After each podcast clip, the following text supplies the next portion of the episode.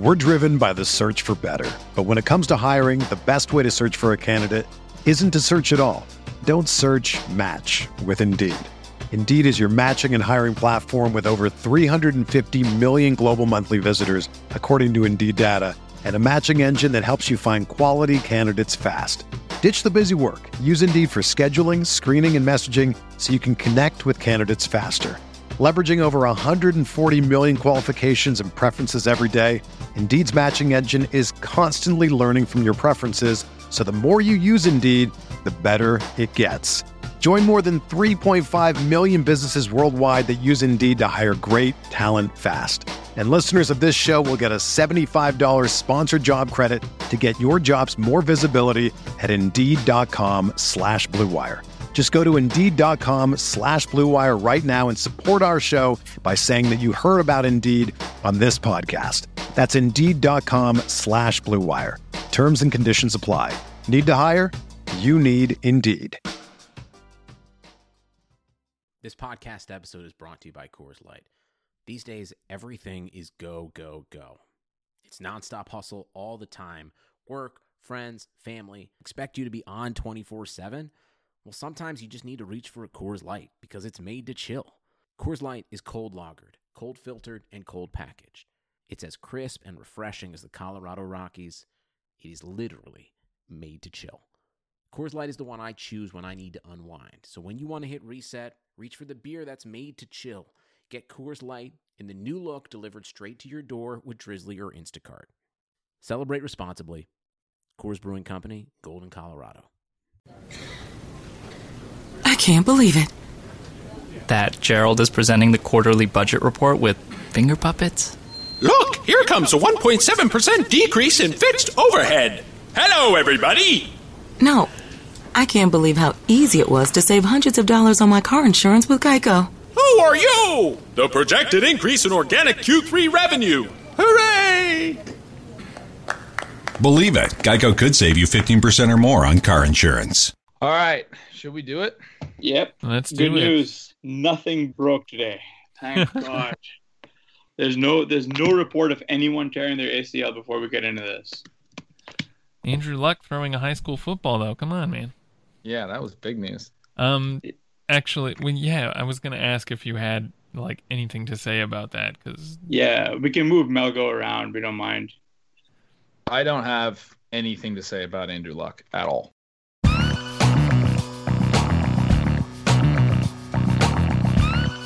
Hello, everyone, and welcome to the June 13th, 2018 edition of the Fantasy Football Report, a RotoViz radio news show covering the serious and mocking the ridiculous NFL news of the last week, brought to you by the FFPC. I'm Blair Andrews. You can follow me on Twitter at Am I the Real Blair, and my co host is Hasan Rahim, you can follow at HRR5010. Hasan, how's it going? It's going fantastic, Blair. Just a you know terrific summer evening. How's it going with you? Yeah, it's going great. Uh, you know, rainy here the last few days, but we finally got some uh, sun today. So yeah, really enjoying the uh, the summer so far. And uh, you know, I'm excited to uh, get into a lot of these news items we have. And I'm also excited to introduce our guest today. Joining us on the show is Ben Gretch. Uh, ben is a mastermind in the fantasy football industry. His work has appeared on RotoViz, on Fantasy Labs, on RotoWorld, on Draft Sharks, and uh, his most recent work is for the Player Profiler World Famous Draft Kit, which uh, he wrote all of the team breakdowns for, some 40,000 words, if I'm not mistaken. Uh, you can find him on Twitter at Yards Per Gretch. Ben, thanks for joining us. How's it going? It's going good. It's really good to be back on the RotoViz airwaves. I mean, it's been a been a while since I've been on a pod. Took a little time off after writing Stealing Signals last year, and kind of just uh, laying low. I, I guess other than that draft kit, but yeah, it's it's going great. I'm really excited to be on with you guys. You guys are two of my favorites. I've been really enjoying your work this year. Excellent. Love hearing that. Um, yeah, well, let's just get right into it. Uh, the first news item to discuss is probably the biggest news item we've had break over the last week or so, and that's that uh, Patriots wide receiver Julian Edelman is facing a four game suspension, PED suspension. Monday morning quarterbacks Albert Breer reports that Edelman's four game suspension was triggered by a substance that wasn't immediately recognizable, but uh, still under analysis. So it's not clear exactly what that means for his appeal, but assuming he does have to serve the full four game suspension, Ben, what would be or who would be the biggest beneficiaries uh, on the Patriots? Yeah, this is a really interesting one. I mean, first, it's it's like really weird that it got announced without any knowledge of like what actually triggered the sample. I mean, I just thought that was pretty odd. Um, who knows what will happen with the suspension? But it's also obviously interesting because last year they played without him, and they were a lot more of a vertical pass attempt. I mean, a, a pass attack. I I know a lot of people aren't huge fans of air yards still, or are still kind of struggling how to use it. But this is like a really good situation to contemplate like where the targets come on the field. And you know what Josh Hermsmeyer, the air yards guy, always says is how the receivers, um, the depth is whatever. It's tied to the receiver. I can't remember his catchphrase at this moment, but um, the with Brandin Cooks on the team last year, you had a lot more downfield pass attempts between him and Hogan also joining the squad, and Gronkowski, who always carries a pretty pretty hefty a dot for a tight end. But now you already you have Cooks gone, um, and you have Edelman presumably stepping back into his more underneath role. But now with him being out for four games, I think probably during that time we're going to see an offense that looks a little bit more like last year. You probably still won't have as much of a vertical passing game because there is no Cooks there. Uh, you know, there somebody like whoever Dorsett, Malcolm Mitchell, Kenny Britt, Jordan Matthews, whoever ends up earning that other job, probably one of the latter two. Um, somebody like that could feasibly be a little bit more downfield, but I just I don't I don't think we're going to see um, as much downfield passing this year. But while Edelman's out, maybe that is the case. Maybe we see Hogan uh, down the field, that we see some more of Gronk, you know, down the seam. But uh, definitely the big one that immediately comes to mind, and I'm kind of working my way back around to is the running backs. The the Pats have definitely been throwing to the backs a lot more in recent seasons, and that peaked last year. I think it was like a 10 year peak for them, and it's been kind of steadily rising over that over that span. So uh, in terms of targets to the position, so I think you'll see plenty of of pass attempts going to Burkhead and um, and to James White early on, uh, potentially to to Sony Michel and um, you know whoever wins that other receiver spot. If Jordan Matthews is healthy, he's he's a guy I like, and he'll probably be in in the slot and doing some of those things. But um, it'll be interesting to see. I don't know. What do you guys think? Uh, I just wanted to ask you actually. Uh, Malcolm Mitchell doesn't appear to be practicing through OTAs, but uh, you know if he's able to actually get fit in time for training camp, what are your thoughts on him? And um, are you completely out in Kenny Britt as a possible complete late flyer, or just someone to monitor on your waiver wires?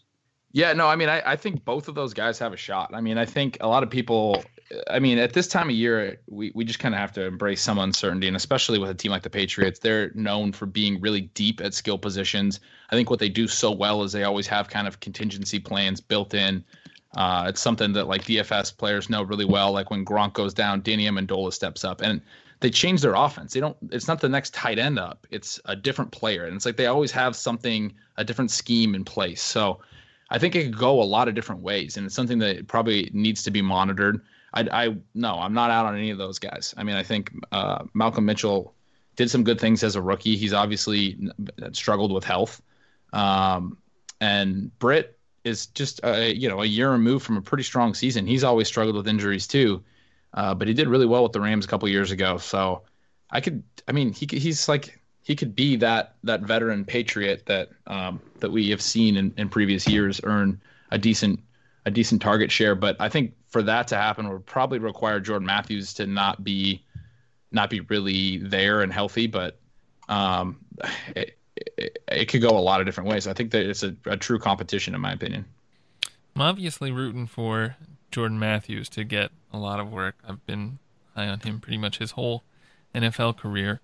Um, you know, maybe he's somebody who could step into Edelman's role and kind of not exactly a one for one replacement, but do a lot of the things Edelman was doing anyway and uh, sort of give them that component of their offense that they didn't really have last year. Um, that's my hope anyway. But yeah, I'm with you. I mean, I think the the love for him fell off way too quick. He's one of those players, and we do this as a fantasy community who underperformed expectations enough years in a row that now like everyone forgot why expectations were high in the first place. Like there's there's a very valid argument for Jordan Matthews being a, a viable player this year, and people are just like, I drafted him in 2016, and I drafted him in 2017, and all these years, and he's been so bad for me, so they don't even want to try it again. But I mean, he's he, he's had a decent career until last year when he got you know he, he got he got injured a lot and he got stuck on a low volume Bills offense that nobody was was particularly good in that passing game. Yeah, I mean, selfishly, I want Malcolm Mitchell if only because I've gotten got him at the stash on the end of a lot of my dynasty rosters. Uh, his air yards profile indicates that he's slightly different to J. Matt and Edelman, and that he's looks like he probably would be an NFL flanker if he were ever healthy, but we haven't seen him in a while, so it's very difficult to tell exactly what his usage will be.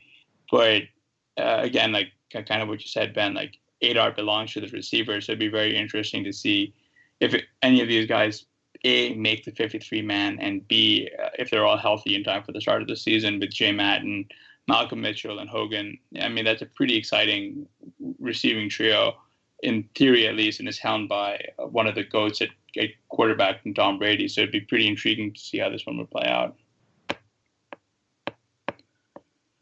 Brown signed uh, running back Duke Johnson to a three-year, 15.6 million extension through 2021. The deal includes a $5 million signing bonus and $7.7 million guaranteed. Ben, uh, you know, with Duke Johnson locked up, and it's likely that he's going to re- retain his role as a passing down specialist for the Browns. How do you see this just shaking out? I mean, the receiving corps has a bunch of very good receivers in Landry, Gordon, Coleman, Antonio Callaway, David Njoku, Seth DeValve. So do you think Duke manages to retain his role as the pass catching running back here with all those mouths to feed? And on top of that, how much, uh, you know, ESPN Cleveland's Tony Grossi reports that Carlos Hyde is the early favorite to open as Cleveland's starting running back as the primary two down grinder.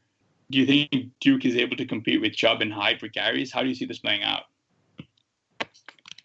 Yeah, I mean, it's uh, this was an interesting one for me, especially just seeing the the size of the contract and the commitment. Because, I mean, I like Duke as a player just as much as anybody, but um, it, it really didn't look like they were that they were leaving a lot of opportunity for him to to retain his role. I mean, last year he was really good, in part because he saw an uptick in targets. He saw about 20 more targets than he did over his first two years, and he saw a spike in touchdowns. He scored seven last year after just three in his first two years.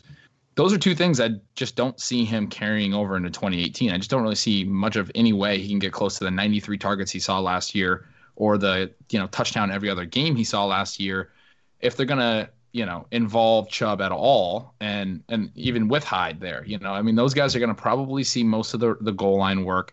I think Johnson will see um, something similar probably to his first two years, which is not a, a it's not a terrible profile, but it, I mean, for me, what's tough is that all three of these guys in drafts are going. I mean, one of the ADP lists I was looking at has all three of these guys in single digit rounds right now, and that just makes no sense. There's not enough opportunity in this backfield for all. I mean, I'm I'm be avoiding all three of them at that price. Like for all three of these Browns backs to be to be going that high. So for me, it's a situation where it's it's tough to read but we're still working with a Hue Jackson offense. I mean, I think there's a lot more talent. I think they're going to be improved but it's it's you know if someone's going to mess it up, it would be Hue.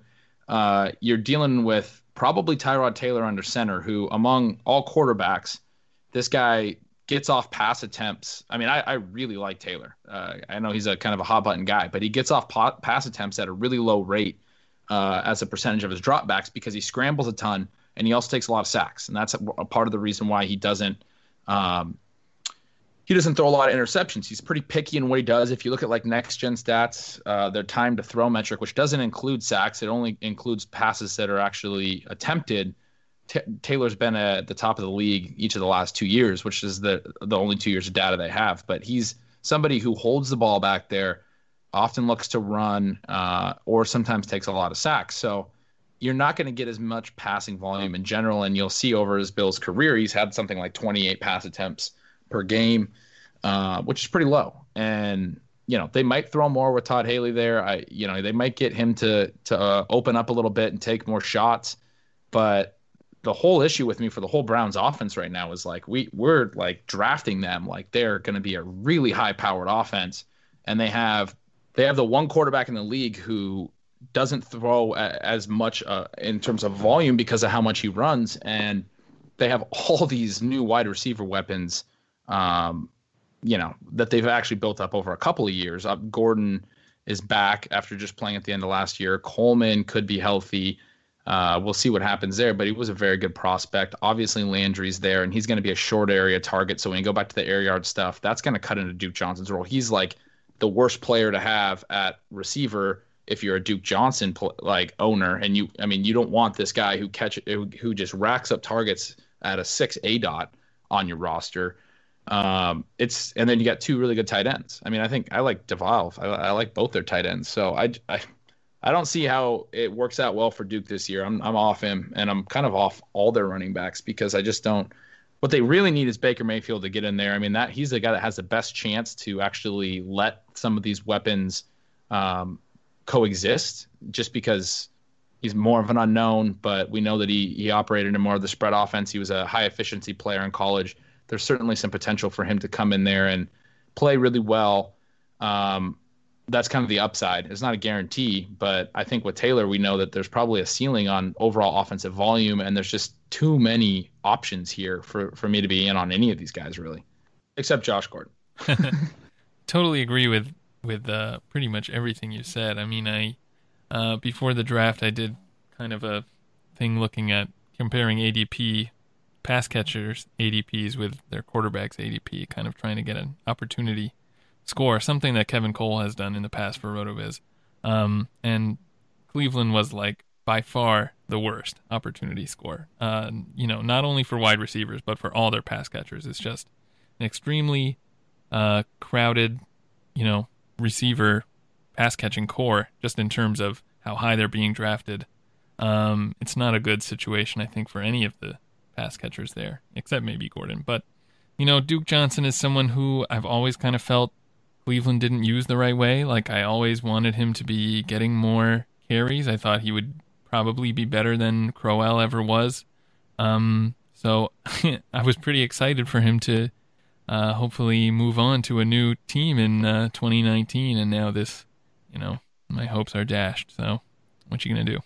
I actually kind of really like that uh, Gordon call. I mean, Corey Coleman's been the subject of you know trade rumors for a while now, and uh, it's clear that they're intent on feeding Gordon now that he's reinstated. He seems to be no longer in trouble with the commissioner. Seems to be uh, they seem to be gearing up for a full season, uh, hopefully with him uh, as their primary alpha receiver. And if you're expecting low volume, at the very least, he's one of those guys that's got splash play potential uh, versus being a slot receiver like Landry, who's ostensibly squeezed for targets, or someone like Duke, who has a very specific role that might carry more weight in the real NFL than in our fake football game. Yeah, I agree with that definitely on on the role perspective. Part of part of my Gordon comment was just that I've been I've been on Gordon for a few years now, and I definitely like him as a player. Um, so I was a little bit facetious, but uh, I, I mean, it, it just going back to everything we just talked about from the number side of it, the opportunity share, all of that. But there are there are arguments that he could easily be the alpha and be the dominant guy. And one of the big ones is before he came back last year, Corey Coleman came back and saw a really high target share in his, I think, one game or two games before uh, Gordon was also back. And then as soon as Gordon was back, it was like Corey Coleman was chopped liver. I mean, Corey, Gordon just started seeing all the opportunity, and he had an extremely high percentage of his uh, of his targets that were um, deemed uncatchable. Um, he was just overthrown a ton. I mean, if you watched the games, I remember his first game back was like, it was that game against the Chargers, and everyone was like, "Oh, do we play him in DFS at 4100 or whatever he was?" Uh, in his first game back against this great secondary, the Chargers, and he he had like a decent game, but um, Kizer missed him twice for what could have been long touchdowns. I mean, he was open, and I just, I mean, th- there's a lot of those situations for him late last year. Uh, obviously, that's just like a small sample size, really anecdotal, but I do think there's some potential for him to get a, a, little bit better variance in terms of where the receivers are putting him in positions to succeed. And just the opportunity that he saw uh, alongside Coleman at the end of last year was a pretty good sign for a guy who had such a long layoff.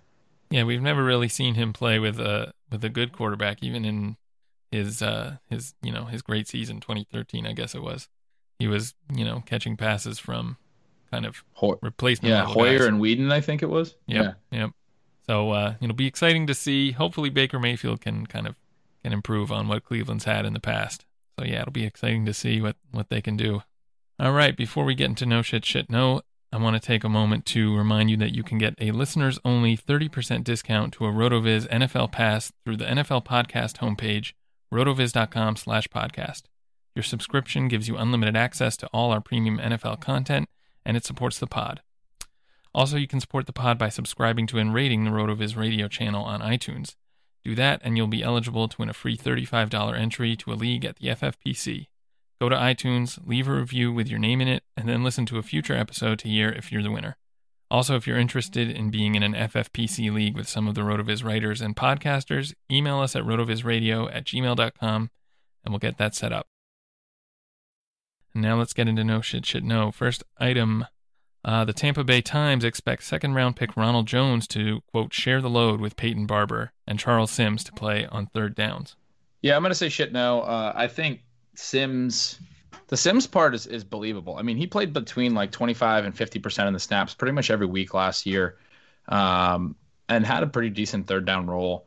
Wasn't ex- extremely uh, effective, but it's it's certainly believable. But the the last two years, the Bucs have certainly tended to lean on somebody as kind of their lead back. Uh, so this would be kind of a, a change of of what their trends have been under Koetter. Um, two years ago, it was it was Jacquizz Rodgers late in the year after uh, D- Doug Martin's injury, and then last year early on, it was um, er, I guess it was was Martin injured or was he suspended at the end of that year? I, I mean, he was suspended again to start this year, and it was Rodgers again, and then it was Martin for a while. They leaned on him, and then um, obviously they eventually went away from Martin and they went to Peyton Barber and Barber got uh, kind of a chance to be the lead guy. So that's that's been kind of their mo. I, I anticipate one of them kind of being the lead guy, and I, I think it will likely end up being Ronald Jones. But um, this this to me sounds like coach speak for now. That you know both guys have that shot, but I think they're going to lean towards somebody. The Denver Post expects the Broncos' 2018 backfield to feature a heavy dose of Devontae Booker. Yeah, I'll say shit no on this too. I mean, I this is this is like right like these are the June running back like discussions that we're having. I think the I disagree with the word feature here. I mean, I don't think we're going to see a feature or heavy dose situation for Devontae Booker. I think Royce Freeman is the more likely guy to to get that type of role. We didn't see a lot of um, a lot of spark from Booker so far, and Freeman being a, an unknown. There's there's certainly something to be said about the the wide range of potential outcomes there. He could come in and be a world beater, and you know that we saw that with guys like Kareem Hunt, you know, who went went later last year. I mean, obviously you don't want to you don't want to expect that from anybody or try and try and pattern match with a guy like Kareem Hunt or Alvin Kamara or any of those guys. But um, Freeman, we don't expect that from Booker this year because we've already seen Booker at the NFL level and he hasn't really been that impressive. So um, certainly it's a possibility that he ends up leading the backfield, but uh, I I don't see I don't really see a scenario where we end up with a heavy dose of him. And I think if we do end up with a heavy dose of anyone, it's probably Freeman. Charlotte Observer reports Curtis Samuel is still not 100%.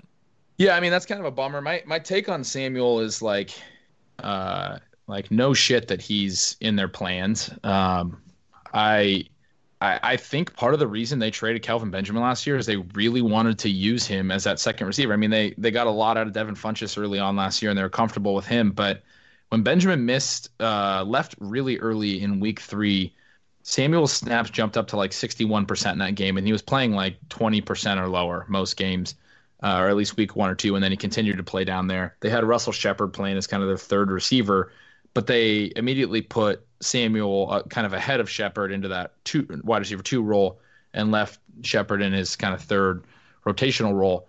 And right after Benjamin got uh, traded, we saw the same thing. We saw Curtis Samuel jump up to 75% of the snaps in his first game, and he was looking pretty pretty solid. And then he got hurt in that game, and a couple other guys finished out the season in that role, uh, Kaelin Clay and and Byrd.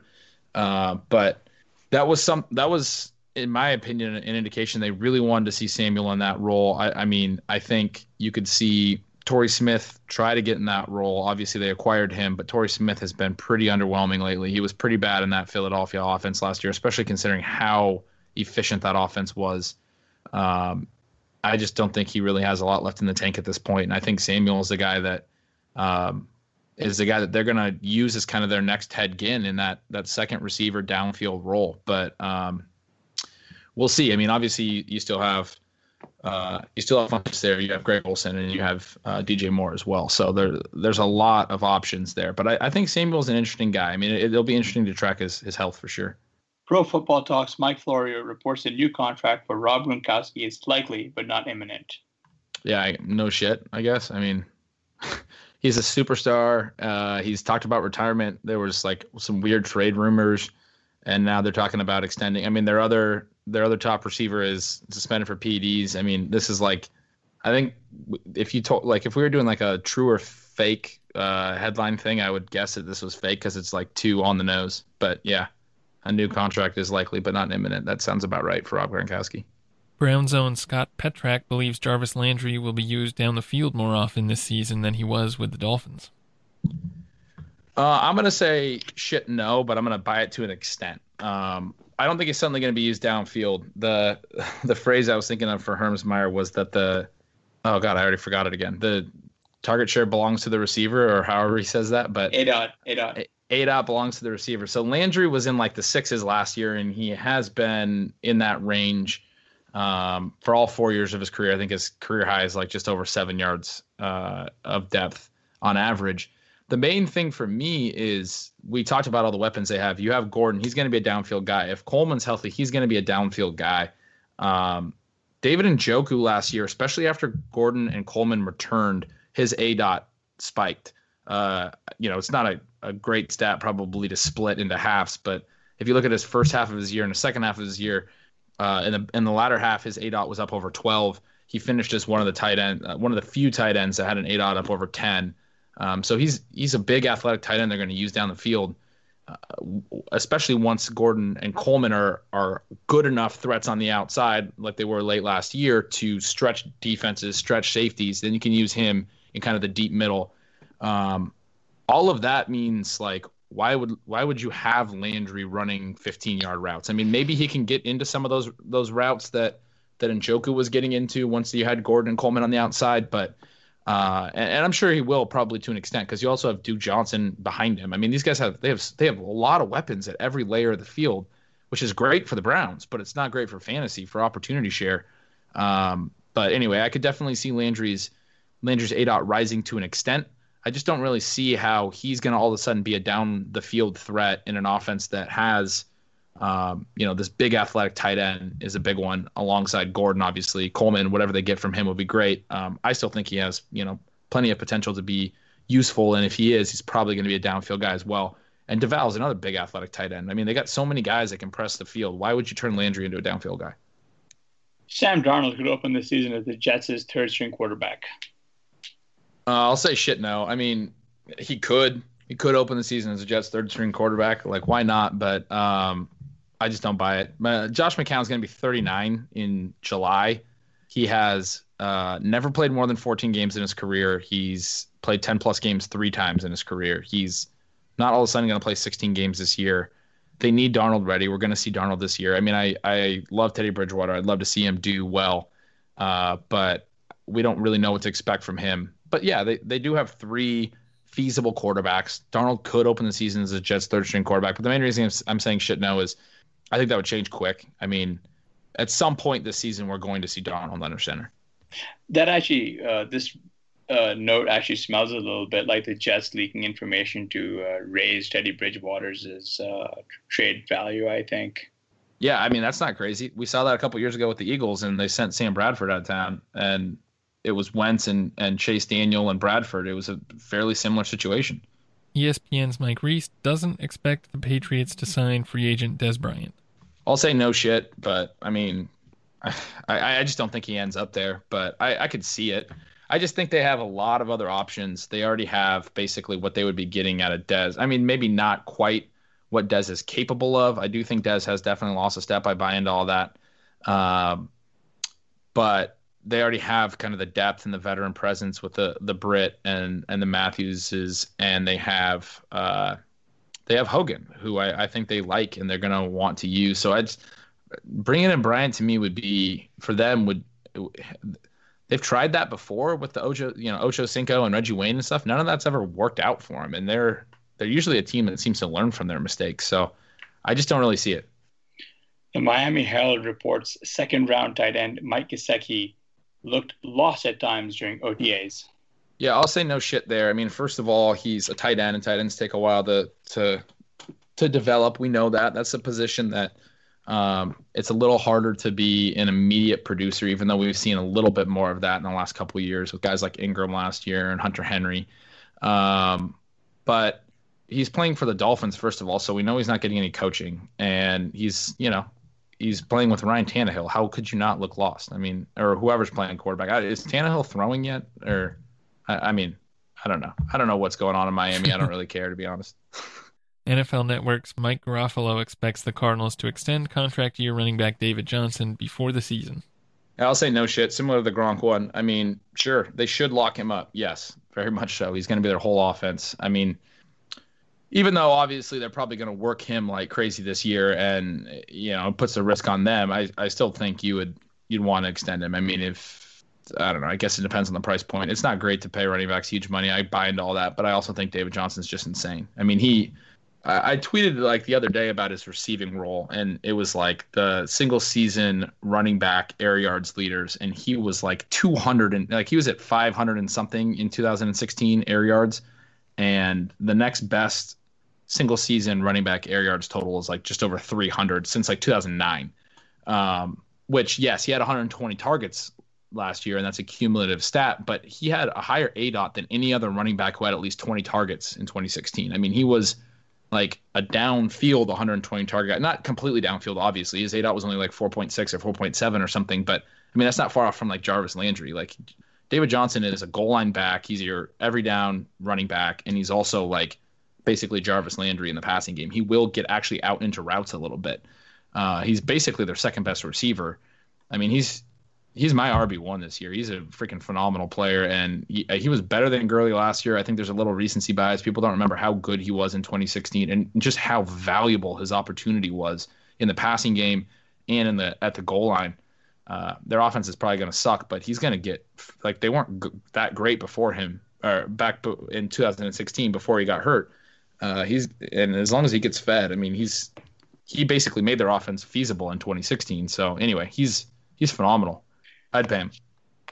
Josh Allen has been practicing with third uh, with the third stringers behind AJ McCarron and Nathan Peterman, but Bills coach Sean McDermott won't rule out Josh Allen getting first team reps at minicamp. Yeah, no shit. I mean, they traded up to get him. They they can't exactly rule that out right now, right? They, they have to believe that Josh Allen is their future. So, good good luck. I lied when I said the Edelman news was the biggest of the week. It's actually this. Andrew Luck was throwing a high school ball in Tuesday's minicamp session. Yeah. Yeah, no shit. That's the next uh, obvious step um, in this story. He's throwing high school footballs. Um, hey, he's throwing something. You guys were telling me before we got in the air he was throwing to Reggie Wayne as well, which is just so freaking perfect. I mean, this is. I I mean, I have nothing on luck. I, I want to hear what what do you guys have on luck? Anything? Uh, yeah, that's, that's I mean, I'm pretty excited to see him coming back, come back. But Dr. J has laid out a pretty good case uh, about why we should consider fading uh, Luck uh, in 2018, even if he were to return. And then on top of that, outside of um, Hilton, most of the other talents that they've got are kind of questionable. Uh, you know, you've got Doyle, who seems to be a volume powered poor man's Jason Witten. Then you've got Ebron, who was released before the end of his rookie deal. Then you have Chester Rogers, Ryan Grant, and Daurice Fountain and Deon Cain, if I'm not mistaken. I mean, I guess I'm pretty excited a little bit about Nyheim Hines and Marlon Mack and Jordan Wilkins, if only because there'd be more red zone equity to go around with, with luck under center but I also don't know because they play in such a difficult division, and uh, Houston and Tennessee have taken steps to not only improve their offense, but their defense is also going to either a be healthier. They've signed or drafted some star-studded defensive talent, and that doesn't even include the Jacksonville Jaguars. So, good luck. You guys drafted a one of the top O linemen, but you know, there's still a bunch of other positions where your O line is a, you know, a rusty fence that just offers no resistance. Hopefully, it doesn't get hurt again. But I, I think we might have seen the best of luck. Yeah, I mean, it's definitely tough. Like this has lingered too long for you to not be concerned at this point. I mean, we're we're what a couple months from the season. He he took all of last year off. He started throwing during the year, then he had a setback. They shut him down. He should have been throwing by now, right? I mean, I, I'm with you. Like it's tough to be, and, and Dr. J has been right on this from the very beginning, like you said. I mean, it's really tough to be optimistic. Bad when it's news that somebody whose job is to throw footballs is doing that. Right. yeah. with a with a high school ball, like you know, six eight months removed from when he was supposed to have been healthy last year. I mean, uh, it's it's coming along slowly. Yeah. NBC Washington's Rich Tandler reports Jamison Crowder and Alex Smith displayed a very good repo during Redskins OTAs. Yeah, this is oh god, such a June, such a June report. Um, I'll say no shit because I don't know. Alex Smith is uh, a little bit underrated in my mind. Always kind of has been. He's an accurate passer in the short area of the field. I think Jamison Crowder uh, is good. He had a really disappointing year last year, and I don't really know what the deal with, was with that, but um, it makes sense to me that these guys are showing a good rapport at uh, OTAs. I mean, that just for some reason that fits. I don't know if you guys saw the tweet, but uh, Paul Richardson tweeted a uh, photo of Taco Night. Oh he, no, he that had, was so bad. And Davante Adams was like commented on it and thought that was a good call, like ketchup right. on tacos. It, it, looked like it looked like ketchup and it looked like ketchup and cheese. And uh, I swear, if I squinted, I could have saw some protein. But uh, man, like I just want to drop him off my board, and Adams is off my board, yes. and Adams anyone, like and and Crowder, yes, and and, yeah, and anyone I, I, with the ketchup on on tacos support is off my draft board. Yeah, that was that was one of the worst tweets from an athlete I've seen in a while. That's not true. There's been a lot worse, but that was pretty bad. According to First Coast News, Mike Kaye, Austin Seferian-Jenkins, and Blake Bortles have established a strong connection at OTAs. Uh, yeah, I mean, no shit. That makes so much sense on so many levels that that Blake Bortles and Austin Seferian-Jenkins have a strong connection. I mean, I haven't really commented on what I think of either of these players, so I should probably rather than just the report. I mean, for Crowder, I actually I kind of like him and especially Reed as well if he's healthy. Uh, I don't think Doctson and Richardson are that amazing, but I think they're um, they're basically inconsistent, but uh, like fantastic players that that can make really great plays. I think that consistency is what matters in fantasy, and thus I don't really like either of them necessarily their profiles, but they're downfield weapons that should open up the under underneath part of the field, and I think the Redskins could have a pretty good underneath passing game with Reed, Crowder, and and Thompson and Alex Smith being their quarterback. Um, so I uh, I, I kind of like like Crowder in that situation. In this one, uh, I'm being completely sarcastic. This makes sense because whatever. Like uh, Blake Bortles doesn't have a strong connection with anyone ever. Um, but I, I, don't know. I, am not I'm not really buying that Austin Seferian-Jenkins is going to be good in in Jacksonville. I have him I had him in Dynasty last year and was pretty bummed to see that's where he ended up and I mean, they have a ton of receivers, and Bortles generally, if anyone has been decent in this offense, it's been the receivers. He hasn't usually, usually ever really gotten the ball to his tight end well. Um, you know, some of that's personnel related, and Austin Seferian-Jenkins is certainly better than Marcedes Lewis and the other tight ends that they've had there, but I just don't see this being a good fit. The Lions' official website reports Kenny Golladay looks like a veteran on the first day of minicamp. Yeah, this is no shit. I mean, Kenny Golladay is going to be th- this makes perfect sense. He last year was a rookie and came out the first three weeks of the year. People forget this, but was better than Marvin Jones. I mean, slightly, but he out targeted him, caught like uh, one more pass, had a few more yards. They both scored two touchdowns over the first three weeks. And then he had what what was he what did he he had a hammy injury, I think, right? But he missed like the next like six, seven weeks. And that's when Marvin Jones really took off. After he came back, Jones was better than him at the end of the at the end of the season but um, the two of them are competing for downfield targets, and people, uh, I think, are are a little bit too optimistic on Marvin Jones. That's a guy, in my opinion, that is like the perfect example of somebody who hit on a high range or high bound in their range of outcomes last year. Uh, his like his three double digit target games where he really blew up were while Golladay was out and was the game that Golden Tate left early with a shoulder injury, and then Tate played lower snap counts the next two weeks, playing through questionable tags, wasn't healthy. Obviously, those guys aren't necessarily directly competing for targets, but I still think there's some overlap there when your underneath guy isn't healthy and is playing less snaps, that the offense is going to be more likely uh, to flow through that downfield target, that Stafford's more likely to take those contested shots. And then also with Marvin Jones, like he caught so many ridiculous passes last year. He's not going to repeat that. People think that's like, like, yes, that's awesome. That's a cool thing about his talent. But like, he had like six or seven just ridiculous catches last year. You're not going to get that year in and year out. That's the first time he's ever done that. He's like a 29 year old or something. I don't know if that's right, but this question wasn't about Marvin Jones, but I'm on a Marvin Jones rant right now. Anyway, Kenny Golladay, uh, I think is a serious competition for Marvin Jones's downfield role next year, and is somebody that, um, yeah, Marvin Jones is 28. I just looked it up. Anyway, Kenny Golladay is it's going to be good this year, and I think he could actually like has the potential to like trump Marvin Jones. And I know that sounds crazy right now, but um, they're going to be used the same way, and they're going to compete for some of those downfield targets. They're going to cannibalize each other a little bit. Uh, the big thing with Kenny Golladay is like we saw it from day one last year and now you're getting these great reports this year. Like that's bad news for Marvin Jones. You like Marvin Jones owners, you should know that. That's bad news. Dalvin Cook has been getting reps in team drills and OTAs. Yeah, Dalvin Cook's like a no shit guy for me this year. I think he's going to have uh, one of the more valuable workloads. Last year, obviously, the Vikings had really good game script in their favor. Um, they got really good quarterback play from Case Keenum.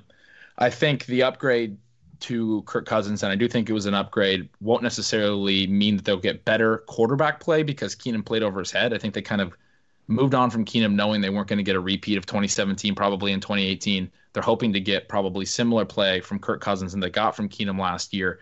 But the, the main point I'm making there is they didn't really rely on the on the passing game too much. I mean, they they, they certainly obviously had a lot of passing value to Thielen and Diggs, but it wasn't um, that wasn't their like their focal point of their offense. Their focal point of their offense was their their ground game, um, at least in terms of opportunity share. I mean, not actual real football stuff. Their their their passing game was was what set everything up last year, but their running backs got so much opportunity last year. Dalvin Cook got a ton in the first four games. Over the last 12 games, uh, Murray and McKinnon combined for like 28 rush attempts per game uh, and averaged another like six targets. So you're going to see Cook and McKinnon's gone now. He's the pass catcher. You're going to see Cook probably see a little bit more, um, a little bit more receiving work as well this year. Murray's going to be involved. I like him as well. I mean, the two of them I think are going to be the main two backs in an offense that last year just had a ton of of opportunity. Um, the three of them last year combined for more uh, red zone touches than like Le'Veon Bell, who had pretty much all of Pittsburgh's red zone touches and led the league. Uh, it, it's a really good opportunity and situation for for the backs. So I'm I'm definitely high on Cook this year. Second year wide receiver Josh Malone hopes to force his way into the Bengals' rotation this season. Also, should know because I think he would have to force his way through John Ross, and I love me some John Ross. So, I mean, I, I think John Ross is like a really good dynasty buy right now. Um, there's pretty much no way that his value doesn't come up. All he has to just really do is get on the field. Like he's super cheap right now. Um, yeah, like I'm not gonna like completely pretend like his rookie year didn't matter. It certainly mattered, but there's a lot of weirdness going on there with the injury and just whatever was going on off the field, and and that stuff does matter. I mean, that could mean that he never really actually grasps the NFL game and succeeds. But Brandon LaFell is like 32, and just because Brandon LaFell was there their starter on the outside last year doesn't mean that the Bengals are going to sit by for a whole nother year and do the exact same thing. Like what we just saw happen doesn't necessarily mean that's going to happen again in 2018. I mean, obviously that's just recency bias 101, but it's so easy to think that John Ross was the top 10 pick. The Bengals have a lot of incentive to get something out of their top 10 picks, so they don't look like idiots for taking him in the top 10. They're going to run him out there. They're going to let a speed win. Uh, I I just I don't see Josh Malone cracking the rotation beyond that, and then also Brandon LaFell playing some. Obviously AJ Green. Um, I still think Tyler Boyd will be fine in the slot and and play a little bit. So I just I don't know where Malone gets out there. Maybe, but I'm just not really I'm not digging it. Seahawks coach Pete Carroll believes Tyler Lockett is finally all the way back to 100% health. Yeah, I mean, no shit, I guess. Uh, I've already name dropped Hermsmeyer a couple times in this pod, so let's just go for number three. I think he's commented on how Lockett was pretty pretty slow, right, with uh with his speed last year. He probably wasn't healthy. Um, so the, the idea that he's finally all the way back to I mean he's probably playing hurt last year. It's it probably makes sense that he's finally back to health. Does that mean that he's like a great investment this year? I don't know. I mean, they got Brandon Marshall now. Uh, they have a ton of available opportunity though, obviously, with Paul Richardson gone, who Lockett was kind of competing with. Um, those two seem to cannibalize each other's targets on a week to week basis. Like one would peak one week and the other would be kind of non existent uh, because Baldwin and Graham were kind of the lead the lead two focal points of the passing game. But Graham's gone now. They're probably not going to have that type of presence at tight end between Vannett and Ed Dixon. Um, Lockett could certainly see a little bit of a rebound year for sure. I could totally see that. But they also have a lot of depth. They brought in Jaron Brown from the Cardinals. They have uh, Amara Darboh. They have Marshall, who, if nothing else, if he makes a team, I mean, he's going to get that veteran treatment probably. And, you know, like I could totally see him do the like midseason retirement thing and play like six weeks, but he could eat up some opportunity for like six weeks. Um, or he could he could be decent, I guess. Uh, there's definitely opportunity there. So anyway, Lockett. I mean, it makes sense he's finally healthy, and there's some upside there if he is a different player than he looked like in the past. But he hasn't hasn't looked good for a couple of years now, and they they do have options, even though there's a lot of opportunity. Will Fuller is expected to have a bigger role this season. Yeah, that's a no shit. Um, one of the big things with DeAndre Hopkins, everyone's talking about is how after uh, Deshaun Watson went down, he continued to be productive. That was not true for Will Fuller. He was like disappeared with Tom Savage and uh, whoever. Like, what was it? T.J. Yates again? I mean, who was the, the the Texans? Just have they've gone through some really bad quarterbacks in the last it's, couple yeah, of years. it's a it's a revolving door of mediocrity yeah. there. And I think they've done Yates like three times. I think he started like a playoff game for him a couple years ago. I mean, I don't know. I, have blocked some of this out, but Will Fuller definitely needs to have a bigger role. He was really good in his rookie year. He's a downfield threat. He'll take some attention off defenses, uh, off of uh, off DeAndre Hopkins. I mean, obviously Hopkins is going to be the focal point of any defense, but uh, they they work really well in tandem, and it's very similar to how AJ Green and John Ross could work. I think is you have the speedster who's the second option and if you don't pay him attention, he's gonna he's gonna have the potential to burn you. Um, so, assuming you're rolling a little bit of safety help over there, that gives the AJ Green and DeAndre Hopkins lead alpha receiver a little bit more room to work, which is really nice. But um, yeah, I mean, I think Fuller is very clearly their second best receiving target, and and should be considered uh, as such. And I think he'll get that that type of volume. 49ers.com's Joe Fann reports second round wide receiver Dante Pettis is learning all three receiver spots. Yeah, I mean, I'll just say no shit. I mean, I I don't really have a, a strong take on Dante Pettis, um, but I guess it makes sense. He's a second round pick. I mean, it's kind of odd that they didn't really have like a specific vision for him in place, but he's a pretty versatile player in, in college. So, I mean, it makes some sense that he's learning some stuff. I think that's probably not a great sign for him, frankly. I, I like Garcon and, and particularly Goodwin in this offense. Um, it'll be interesting to see what they what they think of Pettis, but they took him high, so I mean you'd think he'd he'd be out there, but um, yeah, I, I I don't know. What do you guys make out of that? They traded up to get him, right? Yeah, they traded up to get him. You'd think they would have, uh, you know, a role in mind, like you said, but right. um, an odd report, right? I I think it kind of comes down to maybe that just means Kittle and Pettis might cannibalize opportunity, especially if they're planning on utilizing McKinnon a little bit more as a as a receiver. I mean, we know how many targets Car- Carlos Hyde saw, but we didn't really get to see much of Hyde alongside Jimmy Garoppolo. Uh, in a Jimmy Garoppolo led offense, uh, it'll be interesting to see where they decide to, or how they decide to distribute the, the targets. It comes down a little bit on Garcon's health, of course, you know, recovering from that neck injury. But realistically, this is just another, uh, in my opinion, where the tight end might be the guy that get gets hosed. And if Garoppolo really hits the high range of his outcomes and is able to support two top 24 receivers in Goodwin and Garcon, then Pettis and Kittle might just cannibalize each other, which makes them ideal best ball plays. But I don't know if that you could really count on them for week to week in redraft or dynasty. Yeah, I'm with that. I mean, I, I do think if he, if if Garoppolo's a real deal, it's going to be Garcon and Goodwin. I really think that as well. I wonder if this might mean that the 49ers don't really know, you know, have no real idea what they're going to be able to get out of Garcon this season. Yeah, that's that's an interesting read into it. I mean, that's certainly possible. They might want him to be prepared to play elsewhere, but also potentially play in that spot, and that would be pretty huge for Pettis, obviously.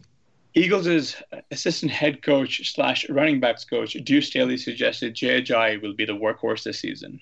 Yeah, that's a shit no. Um, this is one that I, I, I don't understand. I, like what drafters are doing here. Personally, I, I know there's some really sharp guys that are on Ajayi, so I, I feel like I'm missing something. But uh, the Eagles were like they did not use any kind of like they were probably the the the the committeeist committee last year, uh, and how they use backs. I mean, I think in the regular season they went over, they had running backs that went over 15 touches maybe twice, and it was like uh, I think I got that stat right, and it was LeGarrette Blunt both times, and like really plus game script where he racked up some rush attempts, and he only got to like 17 touches both times.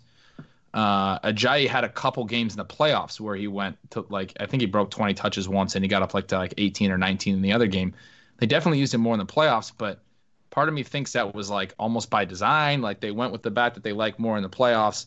I, I don't see why we would go into the season next year and not expect them to continue to use Clement and and especially Sproles, who they really liked. He actually had the highest snap share of the regular season of any back last year in week two when he had 69% snap share. Um, that was the only game all year that an Eagles back played 60% or more snaps. Uh, there's only two other games where, or like maybe th- actually looks like three other games where one played over 50% of the snaps. I mean, you're mostly seeing guys like play in the in the high 40s. Like that's where Ajayi was playing from the majority of the late part of the season, and you know Clement playing in the 30s. Blunt was getting plenty of work, and someone's gonna take that that work, and maybe that's maybe that's Ajayi, but I just it doesn't seem like a scenario where Ajayi is going to suddenly start to play 60, 70% of the snaps and see 18 to 20 touches. I just don't get that. I, I, don't see that happening. It's not really in the in the cards from last year, other than what we saw in that small uh, postseason sample. All right. All right. Uh, let me tell you about our friends over at the Fantasy Football Players Championship, the home of season long high stakes fantasy football. The fantasy draft season is heating up, and the FFPC is a format to suit interest and budget. Whether you like best ball, superflex, or classic managed leagues, there are drafts daily with entry fees starting at just $35. Jump into a slow or live draft today. And if you like Dynasty, the FFPC has almost 200 active Dynasty leagues with entry fees starting at $77 and going up to $2,500. And here's something incredible not a single Dynasty League has folded in eight years. New Dynasty Leagues are forming right now, with startup drafts launching on a regular basis. Don't miss the FFPC experience. Take all the knowledge that Ben has dropped in this episode, apply it in your drafts, and mint some money. Go to myffpc.com and register now. That's myffpc.com, the home of season long high stakes fantasy football. All right, news item number three Chargers offensive coordinator Ken Whisenhunt suggested Melvin Gordon could be a bigger part of the passing game in 2018. Uh, ben, now that Hunter Henry is out for the season, do you think Melvin Gordon can really increase his targets from the 83 he saw last year, or uh, do you expect Rivers to lean on someone else in Henry's absence? Um, how do you see this shaking out?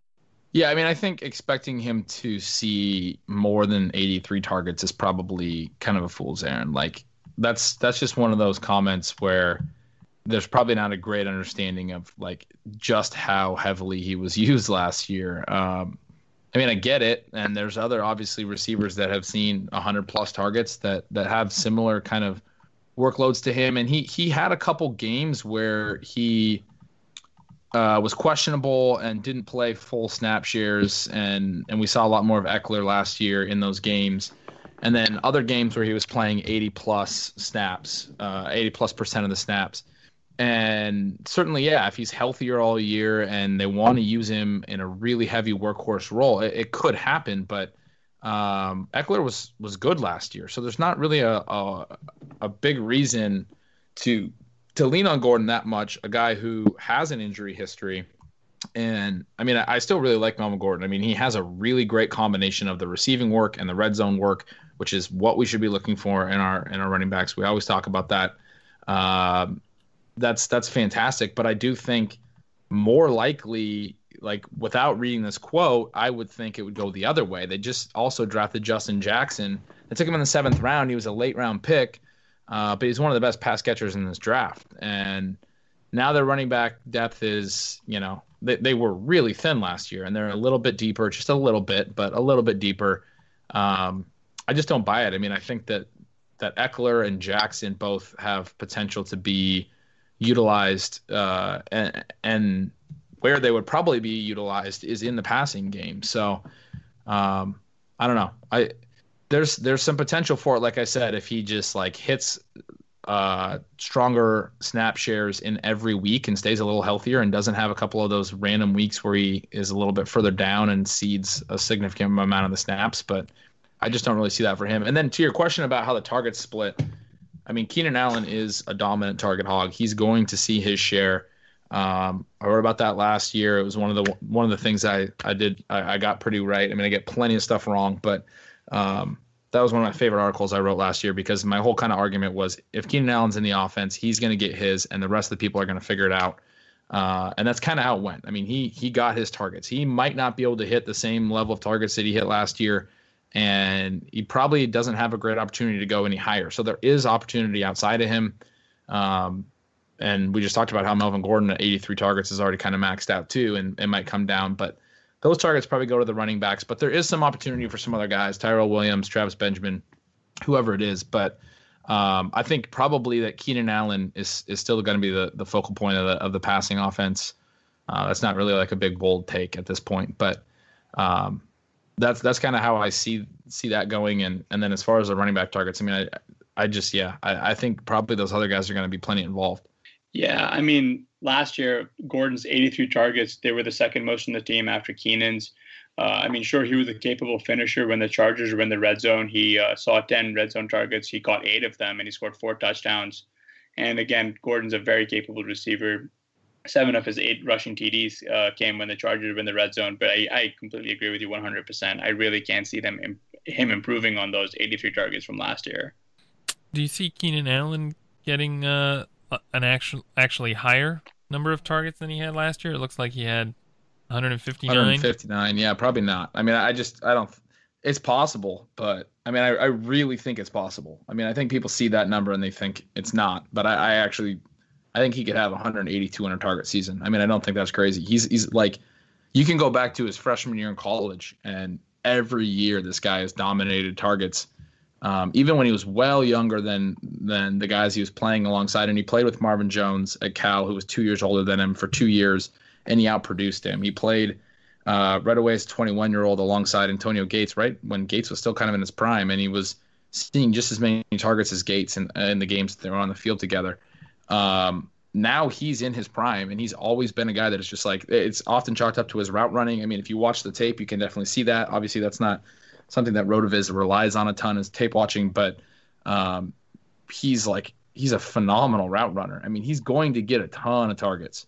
And beyond him, you know, we're saying that Gordon probably can't match it, but uh, Rivers likes to throw to his backs. I think the those targets will still go to the backs. I mean, Ekeler had 35 on top of Gordon's 83 last year, and Branden Oliver had another 11. So like they threw plenty to their backs last year. I think they will again this year. How that splits out, I mean, Ekeler, I, I don't know that Ekeler's going to be a 50 target guy, but if, if Jackson sees some more involvement than than Oliver did in his you know eight games or whatever he played last year, um, you're gonna you're gonna potentially see some of those Gordon targets come to the other backs. But I still think it will be the running backs heavily involved. Um, but like we said, there's a lot of uh, a lot of other opportunity outside of that still. I mean, I although something else we should definitely know, and we have we were talking about a little off the air, is how good their defense is, and there's a really strong likelihood, and I probably should have led with this, but a really strong likelihood that their pass pass volume is in jeopardy this year because their defense is just really good. I mean, I think the Chargers are going to be a lot better this year. They struggled early last year. They played a lot of close games early, which tends to inflate passing volume. Um, they played really well late in the season and looked a little bit more like the team that a lot of people expected they were going to be coming into the year.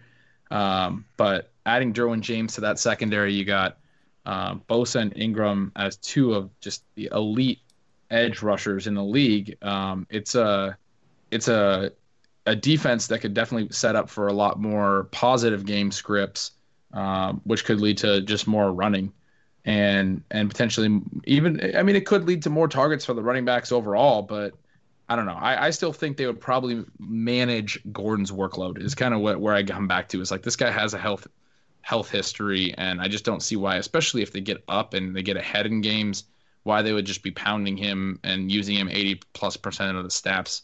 Um, but I don't think it's a reason to shy away from him. I still think he has like really high ceiling. Um, but yeah, I mean, I think you're going to see a lot of Keenan Allen, a lot of the running backs, and then yeah, I didn't even mention Mike Williams, but you got the other three receivers that I think are going to kind of shuffle the rest of the targets.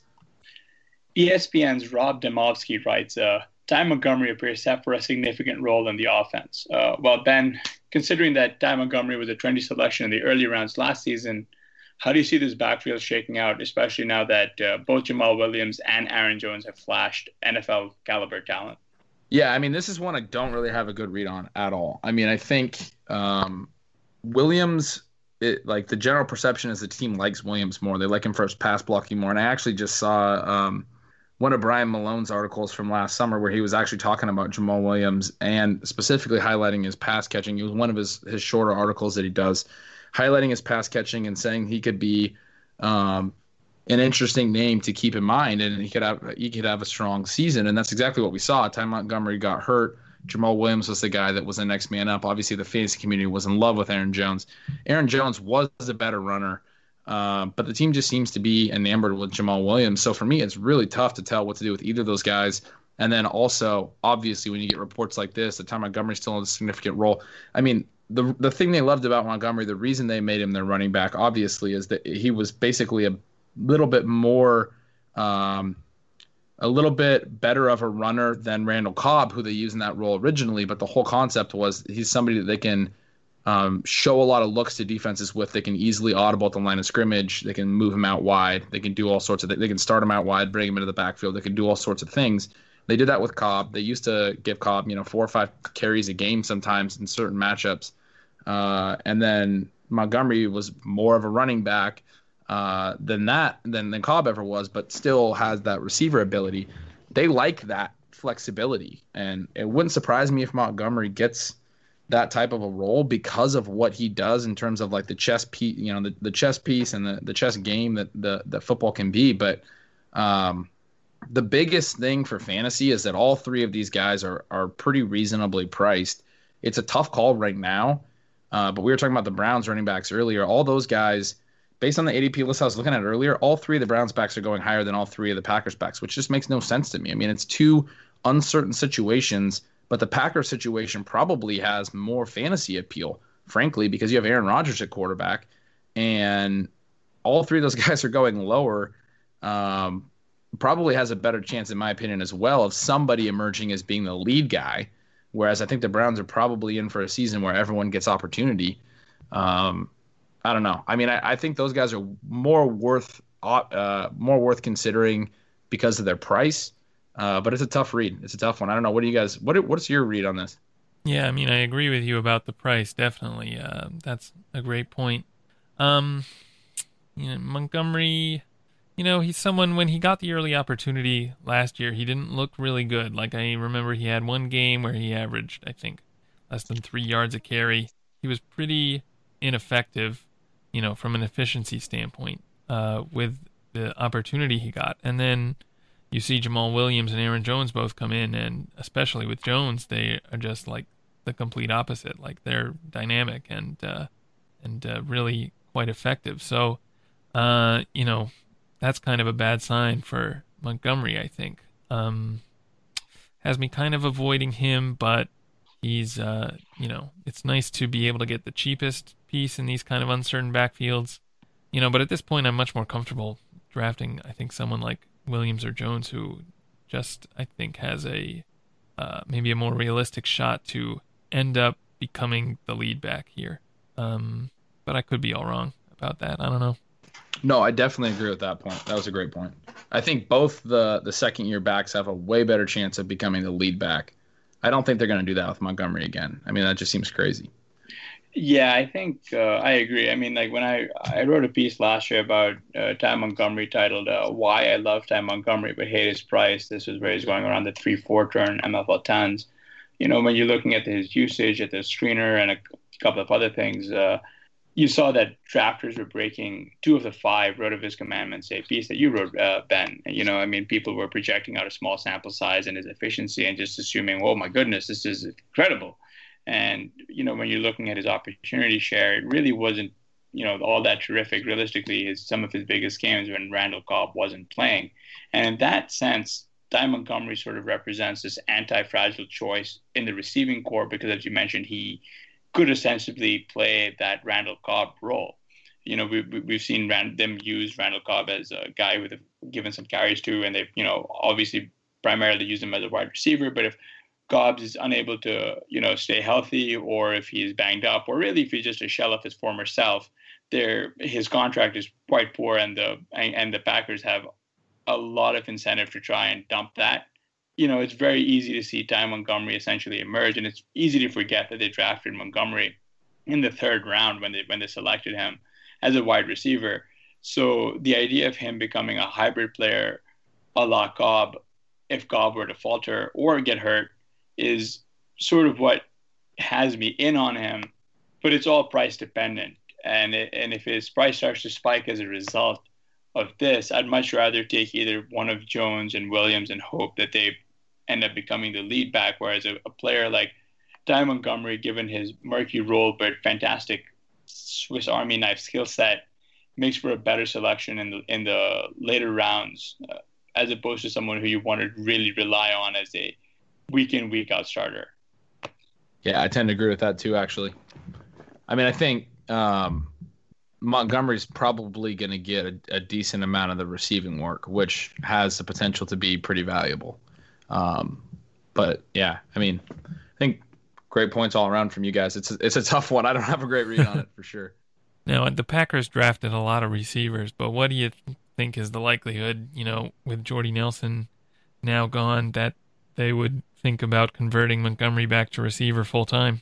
Uh, I don't know. I, I, feel like that ship's probably sailed, uh, but maybe it's possible. I mean, I think Adams and uh, Adams and Cobb are going to probably be their main guys, but um, and obviously Jimmy Graham. But I, it's it's possible. I don't know. Is it has, has there been like any reports about that? Um, I don't think so. Um, not not that I recall. Just yeah, a thought that occurred to me. I mean, if if that did happen, I think uh, like if he were converted to receiver today, I think that would make the value you're getting drafting him at his current ADP pretty bad. Um, just considering how many bodies they added. Yeah, so I don't know.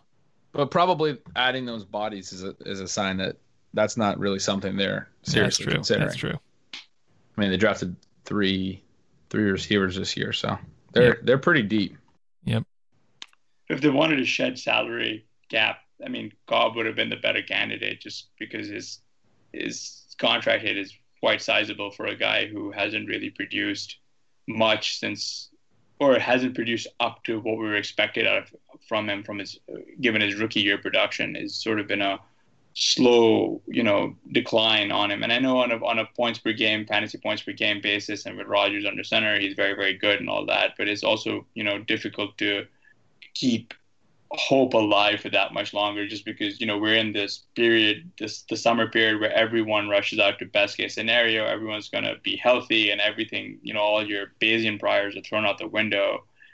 Uh, you know and it's not till october where what we've seen once has happened again. And uh, it's just it sounds so cliche to say this but it's, it's, it just reminds me of that true detective quote of time is a flat circle all right, great place to end it. Uh, that'll do it for this edition of the Fantasy Football Report. Special thanks to our guest, Ben Gretch.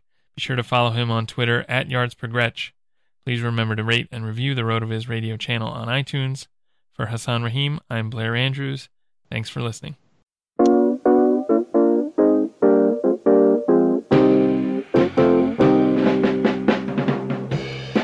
Thank you for listening to the Fantasy Football Report. Please rate and review the RotoViz Radio podcast channel on iTunes or your favorite podcast app. Contact us via email rotovizradio at gmail.com and follow us on Twitter at rotovizradio.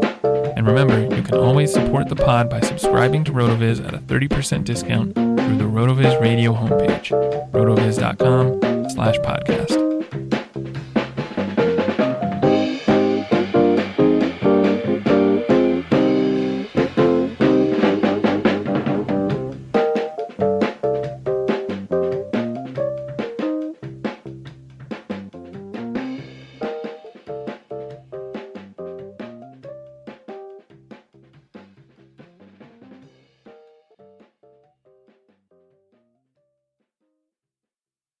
Geico presents Yikes! Another voicemail from your roommate.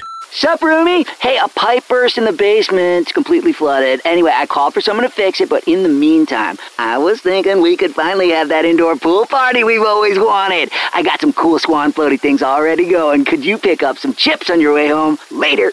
The Geico Insurance Agency could help keep your personal property protected, like if your roommate isn't the brightest pool float in the flooded basement. Visit geico.com to see how easy it is to switch and save on renter's insurance. You shouldn't go to Barnes & Noble and buy 10,000 books just so you can build a book fortress and yell out, I am your book leader. You shouldn't buy 147 copies of War and Peace, stuff them inside turkeys and serve them at Thanksgiving as turbookins. And you definitely shouldn't buy up all the copies of Dork Diaries, causing the neighborhood kids to stage a protest in your front yard. But you could. Because at the Barnes & Noble Book Hall, you can get over a thousand titles for 50% off. Stock up at your local Barnes & Noble. Turbookins are fictitious and should not be cooked at home. Sugar Ray Leonard, Roberto Duran, Marvelous Marvin Hagler, and Thomas Hearns.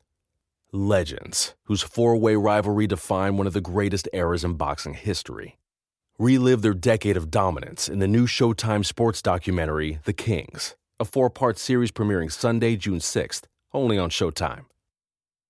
Everyone is talking about magnesium. It's all you hear about. But why? What do we know about magnesium?